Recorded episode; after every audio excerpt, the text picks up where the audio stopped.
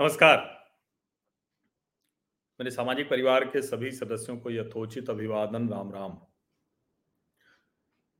जो शातिर अपराधी होते हैं या कहें कि जो योजनाबद्ध तरीके से अपराध करते हैं, अक्सर जब वो पकड़े जाते हैं और उनके किस्से कहानियां खुलना शुरू होते हैं तो पता चलता है कि बहुत ठंडे दिमाग से बैठकर उन्होंने अपराध के बाद वो कैसे पकड़ा जा सकता है, उस अपराध को पकड़ने के लिए पुलिस क्या क्या कर सकती है, उसको भी बैठकर पहले वो तय करते हैं कि ये ये हो सकता है।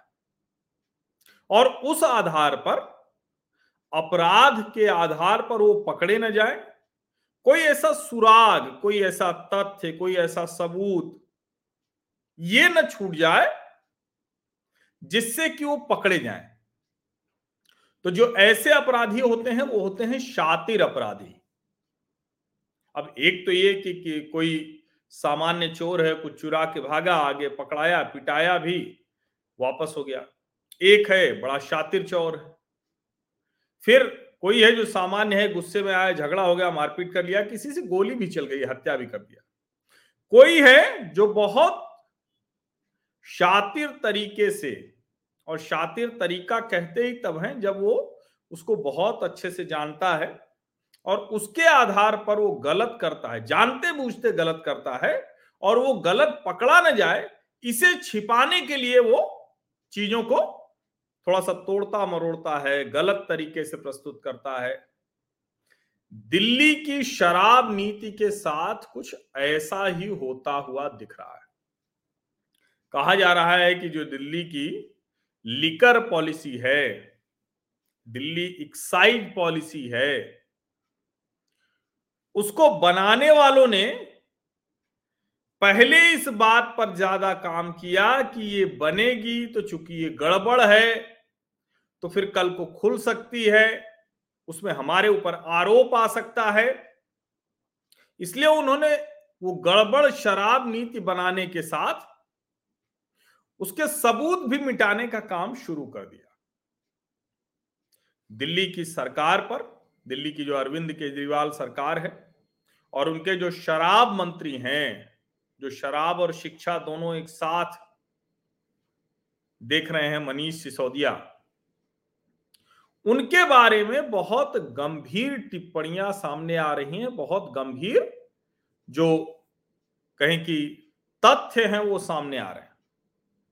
अब जाहिर है इन तथ्यों को तो अभी अदालत में जाना है, वहां तय होगा कि ये तथ्य कितने सही कितने गलत। लेकिन अब चूंकि एक जो मनीष सिसोदिया का ही साथी, कारोबारी साथी, वो अप्रूवर बन गया है, यानी सरकारी गवाह बन गया है, और कहा जा रहा है कि वो सारी चीजें एक एक करके खोल रहा है। अभी लगातार हो रही गिरफ्तारियों में एजेंसी ने जो गिरफ्तारी की उसमें एक और गिरफ्तारी हुई है अरबिंदो फार्मा के निदेशक शरद रेड्डी की। अब ये जो ईडी ने शरद रेड्डी की गिरफ्तारी की है उसके बाद वो कह रहे हैं कि बहुत गंभीर प्रमाण सामने आए हैं। और जरा सोचिए कि किस तरह से घोटाला किया गया, और चूंकि ये शराब नीति गड़बड़ थी, यानी गड़बड़ मतलब लोगों को लाभ पहुंचाने के लिए, और उस लाभ के आधार पर जो आम आदमी पार्टी की सरकार है इसको करोड़ों रुपए मिलने थे। अब ये कहा जा रहा है, अखबारों में हेडलाइन है, मैं ये हेडलाइन पढ़ रहा हूं, दिल्ली आबकारी नीति घोटाले में सौ करोड़ अग्रिम रिश्वत दी गई। जो अभी तक बार बार अरविंद केजरीवाल, मनीष सिसोदिया, आम आदमी पार्टी के प्रवक्ता, अघोषित प्रवक्ता, समर्थक समर्थक राजनीतिक विश्लेषक सब जो कह रहे थे कि ये तो बता ही नहीं पा रहे हैं कि आखिर कितना जो है घोटाला हुआ, एक करोड़ का हुआ, दो करोड़ का हुआ, हजार करोड़ का हुआ, पांच हजार करोड़ का हुआ, ये बार बार पूछते थे और अट्टहास करते थे, हंसते थे। अब सौ करोड़ की अग्रिम रिश्वत का मामला सामने आ गया है। सौ करोड़ कहा गया है कि भाई देखो, हमने तुमको नीति बता दी, और जब ये कहते हैं ना कि नीति बता दी तो क्या हुआ था, मैं ये जब खबर पढ़ रहा हूं तो ये खबर में कह रहे हैं, दैनिक जागरण अखबार की खबर में पढ़ रहा हूं,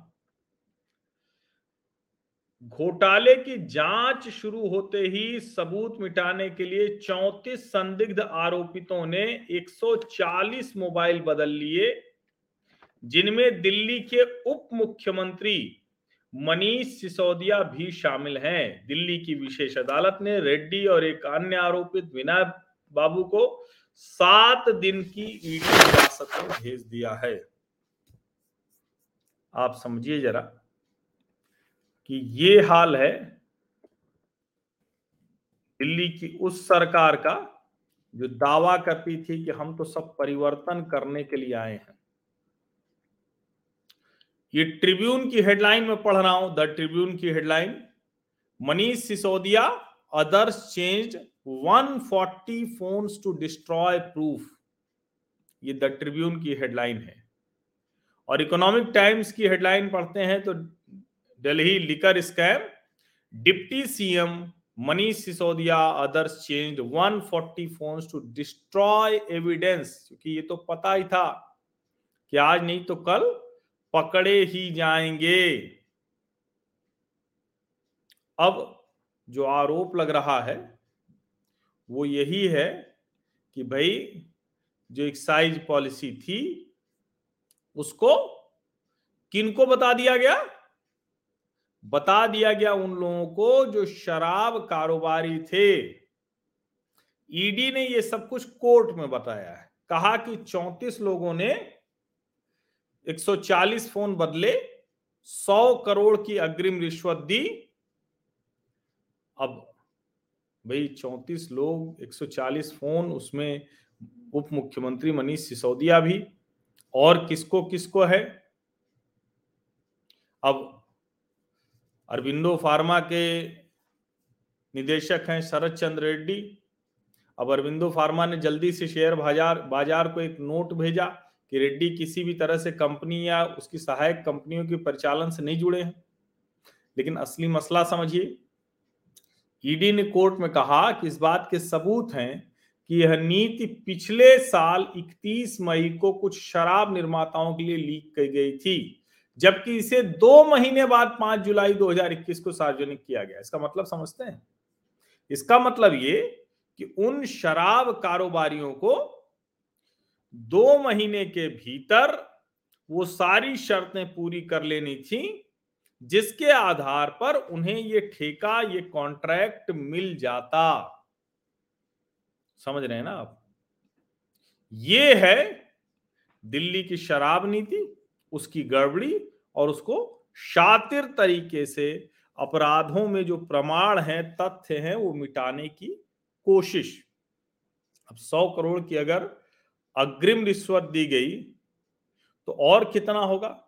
और एक चीज मैं मानता हूं कि देखिए, ठीक है, ये दिख रहा है कि एजेंसियां अपनी तरह से काम कर रही हैं, प्रमाण जुटा रही हैं, दे रही हैं, लेकिन मुझे लगता है कि अब इस मामले में थोड़ा तेजी में काम होना चाहिए, क्योंकि ये बहुत गंभीर मामला आप दिख रहा है। और जब एक समय में खबरें आ रही थी, मेरे सामाजिक परिवार के लोग भी नियमित तौर पर कह रहे थे कि भाई आप क्यों नहीं जो है इस पर बात करते कि एक के बदले एक शराब दी जा रही है। तो मुझे तब तक जानकारी नहीं थी शुरुआती दिनों में कि भाई इस तरह से शराब को फ्री कर दिया गया है, शराब खुलेआम बिके, खूब जमकर बिके, और इस तरह से बिके कि कुछ खजाने में पैसा जाए ना जाए, निजी वाले खजाने में पैसा जम के चला जाए। अब इसीलिए मुझे लगता है कि ये जो पूरा घटनाक्रम है, और मैं चूंकि निजी टिप्पणियां, निजी तौर पर आरोप आक्षेप वो पसंद नहीं करता हूं, इसीलिए मैं लंबे समय तक इन खबरों पर बहुत बात नहीं करता रहा। लेकिन जब से ये खबर सामने आई तो फिर हमने इसको आगे लिया। अब देखिए, इसमें यह भी कहा गया है, ईडी जो रिमांड पेपर है कि नई आबकारी नीति में विशेषज्ञ समिति की रिपोर्ट को पूरी तरह से बदल दिया गया। समझिए, अब जो विशेषज्ञ समिति कह रही थी उसका उलट कर दिया गया, मुनाफा बारह प्रतिशत कर दिया गया। क्यों? इससे रिश्वत मिले, ठीक से ठीक से रिश्वत मिले। और सोचिए कि अदालत में जो सामने आया कि दिल्ली में कुल बत्तीस रिटेल जोन है, इनमें से नौ शरद रेड्डी के नेतृत्व वाले कार्टल को मिल गया था। रेड्डी ने इसके लिए कई प्रॉक्सी कंपनियों का इस्तेमाल किया था। देखिए, ये तीन सदस्यीय विशेषज्ञ समिति बनी थी, दो हज़ार बीस में चार सितंबर को मनीष सिसोदिया ने बनाई थी। अक्टूबर में कमेटी की रिपोर्ट आई, आम लोगों की राय मांगी गई। इकतीस दिसंबर दो हज़ार बीस तक चौदह हजार चार सौ सड़सठ लोगों ने अपने सुझाव दिए। बाद में कैबिनेट मीटिंग में नई आबकारी नीति को अंतिम रूप देने के लिए कौन कौन? मनीष सिसोदिया, शहरी विकास मंत्री उस समय सत्यन, परिवहन मंत्री कैलाश गहलोत, ये सब मिलकर जीओएम बना। और आबकारी नीति इसी जीओएम की रिपोर्ट पर आधारित थी, जिसकी घोषणा पांच जुलाई दो हज़ार इक्कीस की हुई। लेकिन रिपोर्ट कब चली गई? इकतीस मई को ही। अब ये आप समझिए, इसका मतलब बहुत स्पष्ट है कि ये दिल्ली में जो काम हुआ है,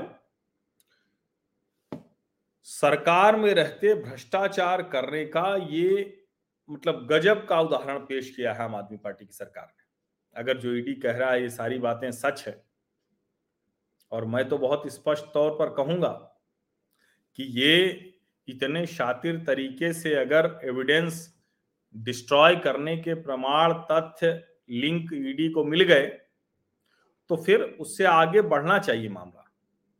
क्योंकि अगर गिरफ्तारी नहीं होती है, अगर तय नहीं होता है कि क्या हुआ था, तो यकीन मानिए कि फिर उस पर फिर से प्रोपागेंडा होगा कि ये तो हमारे पीछे पड़े हैं, न तो हम भ्रष्टाचारी हैं, न तो हम आतंकवादी हैं।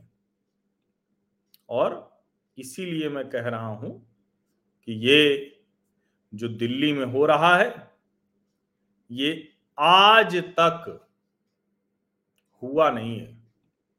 इस तरह का भ्रष्टाचार कभी सामने आया नहीं है। अब ये भ्रष्टाचार कहां तक जाने वाला है, ये भ्रष्टाचार क्या करने वाला है, इस भ्रष्टाचार से किस तरह से जो राजनीति बदलने आए थे वो सिर्फ खजाना भरने के चक्कर में पड़ गए, वो भी अपना निजी वाला, इस चक्कर में नहीं थे कि सरकारी खजाना भरे। सरकारी खजाने की बजाय निजी वाला खजाना भरने में लग गए। सोचिए जरा। तो इसलिए बहुत जरूरी है कि ये जो पूरा घटनाक्रम है, शराब नीति है, इस शराब नीति की जो गड़बड़ियां हैं, उन गड़बड़ियों के साथ जो जो लोग गड़बड़ियां करने के जिम्मेदार हैं, उनके खिलाफ कार्रवाई हो, उनको पकड़ा जाए, अंजाम तक पहुंचाया जाए, और इस देश में जनता को, जो कहते हैं ना कि कुछ भी बना देना है बस, ये समझने वाले लोगों को थोड़ा सा तो कुछ रुका, ब्रेक लगे ना। नहीं तो कोई भी आएगा ऐसे ही झूठ झूठ बोलेगा, प्रोपागेंडा फैलाएगा, और जनता को उल्लू बना के चला जाएगा। समझिए। तो मैं तो बस इतना ही कहूंगा कि अगर अपराधी इतने शातिर थे हैं, तो फिर जो एजेंसीज हैं उनको ये साबित करना पड़ेगा, दिखाना पड़ेगा कि एजेंसी, यानी कहते हैं ना कि पुलिस चोर से दो कदम आगे है। ऐसा ना हो कि चोर पुलिस से दो कदम आगे है, ये स्थापित होने लगे। ये होगा तो लोगों का भरोसा उठेगा, और किसी भी लोकतंत्र के लिए, किसी भी समाज के लिए ये बेहतर नहीं है कि चोर पुलिस से आगे चले। पुलिस को चोर से दो कदम आगे रहना होगा, और ये तभी प्रमाणित हो पाएगा, साबित हो पाएगा, जब इस घटना में जितने गुनहगार हैं, जो आरोपी हैं, जो अपराधी तथ्य तर्क के आधार पर बनेंगे। अभी किसी को अपराधी हम नहीं कह रहे हैं, लेकिन तरीके जो शातिर अपनाए गए हों पक्के वाले अपराधियों के हैं। ये ऐसा नहीं है कि घटना गलती से हो गई, ये ऐसा नहीं कि हड़बड़ाते हुए कुछ कर दिया। ये बहुत सोच समझ कर शातिर तरीके से, भ्रष्टाचार का ऐसा उदाहरण कम देखने को मिलता है, समझिए इसको। अब जाहिर है एजेंसियों के पास तकनीक है, सब कुछ है, जितना संभव होगा वो जरूर खोजेंगे, और जो लोग इसके लिए तैयार हो जाएंगे सरकारी गवाह बनने के लिए या जो जानकारी देने के लिए, उसके आधार पर मुझे लगता है कि हमारी एजेंसियां डॉट्स जोड़ने में सक्षम हैं। आप सभी का बहुत बहुत धन्यवाद इस चर्चा में जुड़ने के लिए, और मुझे लगता है, मैं उम्मीद करता हूं कि जल्द ही इस मामले में दूध का दूध और पानी का पानी हो जाएगा, सच सामने आ जाएगा। सच का सामने आना बहुत जरूरी। बहुत बहुत धन्यवाद।